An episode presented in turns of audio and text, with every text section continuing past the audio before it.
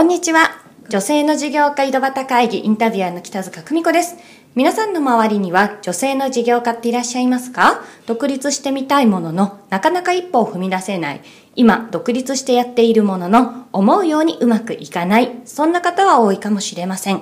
この女性の事業家井戸端会議では、実際に自分で独立して事業をし、成功している女性の本音を井戸端会議のようにぶっちゃけどうなのと伺っていきます。さてさて、今日はどんな本音を聞き出せるのでしょうか？それでは本日のゲストをご紹介いたします。えー、ステンドグラス工房をされています、太田亜美さんです。今日よろしくお願いします。よろしくお願いします。はい。えー、アミさん、ステンドグラスの、えー、工房をやられてるということなんですけども、えっ、と、ステンドグラスを教えてらっしゃるということですかね。教えもしていますし、はい一緒に作ったり、あの、依頼されて作品を作ったりしています。えー私もね、実はちょっとしたのはあねありがとう、ご作ざいますらせて。あれまだステンドグラスのその字も入ってないですかいえいね。え、あの、もう本当色を楽しむという意味では、もうそれも一つなので、うんはい。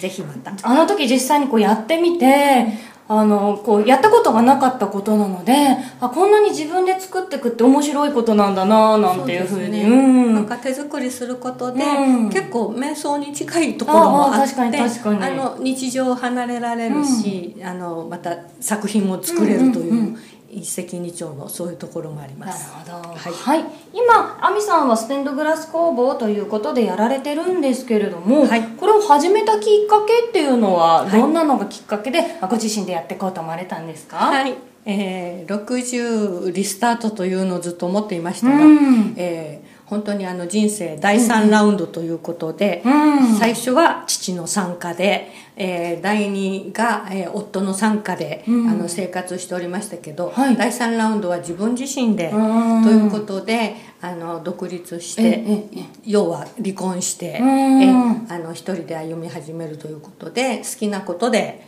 やっていこうと思いました。これ本当にすごいことだなって私思うんですけど結構なんか若いね20代の女の子とかも喋ったりすると「いやもう28ですどうしよう」とか言うんですけど「いや亜美さんに合わせたいわ」とか思うわけですよね。本当に60代からのリスタートということで、あの、自分のやりたいことをお仕事にされて、今ね、少しずつ広まって、たくさんの方とこういろいろね、あの、購入してもらったり、習いに来たりとかってあるかと思うんですけども、はすごく勇気がいったことじゃないんですかね。そうですね。でも結局押し出されている面もありますし、はい。あと私のステンドクラスの先生が60から学んでやっていらした先生だったんです。だからあできるんだと思ってまあ、その方は、はい。あのご家族がいらして、うんうん。あのまああの弟息子さんと一緒に、はい。あの開業されていたんですが、はい。そういうことを目にしていますので、はい。私はラッキーだったかなと思っていなます。るほどね、周りにいらっしゃると自分もこうできるかななんていうふうに。そうですね。うんいやいや本当に今あのそういう何かこれからなんて思われてる方たくさんいらっしゃいますので、そういう方の勇気になるんじゃないかなと思うんですが、はい。やっぱりそうは言ってもね離婚もされて、自分でやっていくっていうと、辛いこととかっていうのがあったんじゃないかなと思うんですが、もしあれば差し支えない範囲でお願いします。えーやっぱりあのそれまで経済的なことは、うん。あのおんぶに抱っこをしてるようなものでしたので、自分自身がお金を生み出すっていう、うん。その感覚がうん。なかなかつかめなくて、うん。それまであのなんていうんですか依頼されて作っていることはやっていたんですけれども、向こうから来るっていう仕事だったのうん。をつかみに行かなくちゃいけないという。うん。60代からそれに挑戦だからああのそれこそ北塚さんにもあのあご相談しましたけれども、どうやったら仕事になっていくかっていうのが、まだまだ感覚的につかめなくて、あのそうですね苦労しましたっていうそういうところですかね。そうですよね。い。や、はいこれなんか私なんかはそういう部分20代で経験させてもらいましたけど、やっぱりあんまり年齢関係なくその60代からでもやろうと思えばはい。できるんだなっていう本当お手本のような方だなっいて私尊敬してるんですけども。ではないんですけどね本当になんか助けていただいて、初めて自分でなんかやっていくっていう感じですなるほどね、はいじゃあ逆に、はい。そうは言っても、こう好きなことをお仕事にっていうふうに今ね少しずつどんどん広まってますから、はい。いろいろまた経験の中でやっぱりやってよかったなって一番思えたことあるかなと思うんですが、はい。何かあればお願いします。そうですね。やっぱり自分からこれをやりますっていうことを発信し始めてから、うん。あそれだったらということでうん。人が動いてくれるようになって、うん。で作品自体もあのなんていうんですかあのこういうものがつうん作りたいとかこういうものが欲しいっていうのを、うんあの言っていただくと、うん。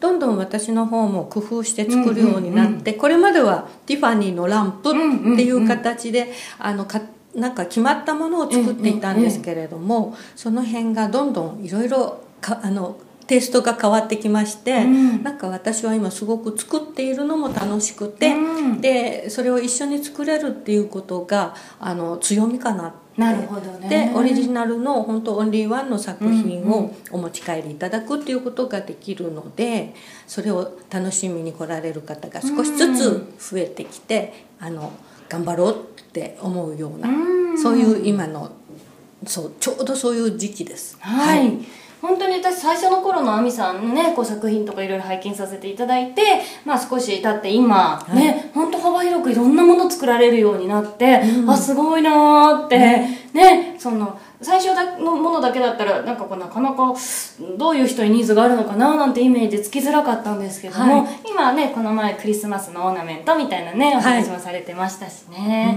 いろいろやっぱり作るのがお好きっていうことですかね。なんかどうやって作ってあるんだろうみたいな、うん。何かその作り方を、うん。はい。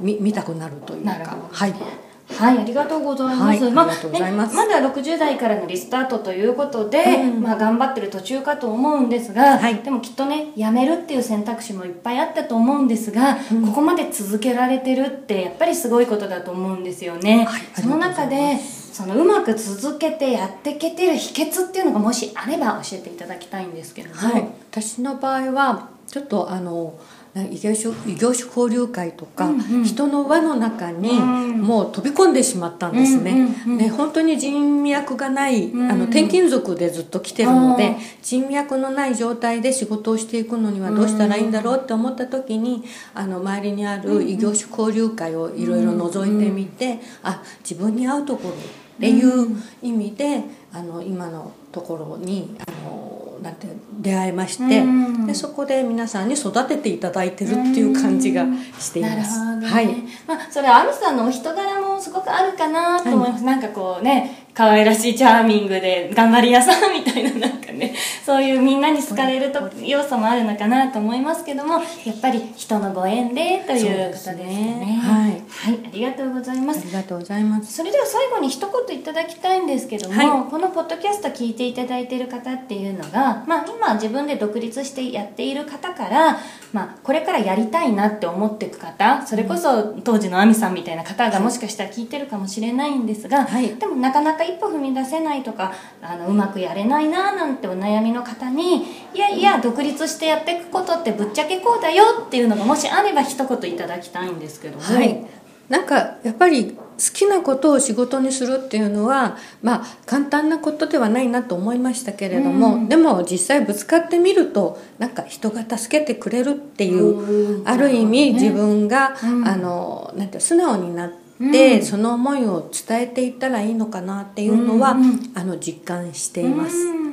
確かにすごい亜美さんね60過ぎてからということなんで私にとっては大先輩ですけども、いえい。その素直さってすごく大事だなって私もいつも思いますね。意外と年取ってからの方がうん。なんか丸くなるというか、ああなるほあのあまりこだわりがなくなって、素直にそうこうなんですっていうのが言えるようになってきたのもちょうど良かったのかもしれなですね。ないるほど。丸くなって、ということで。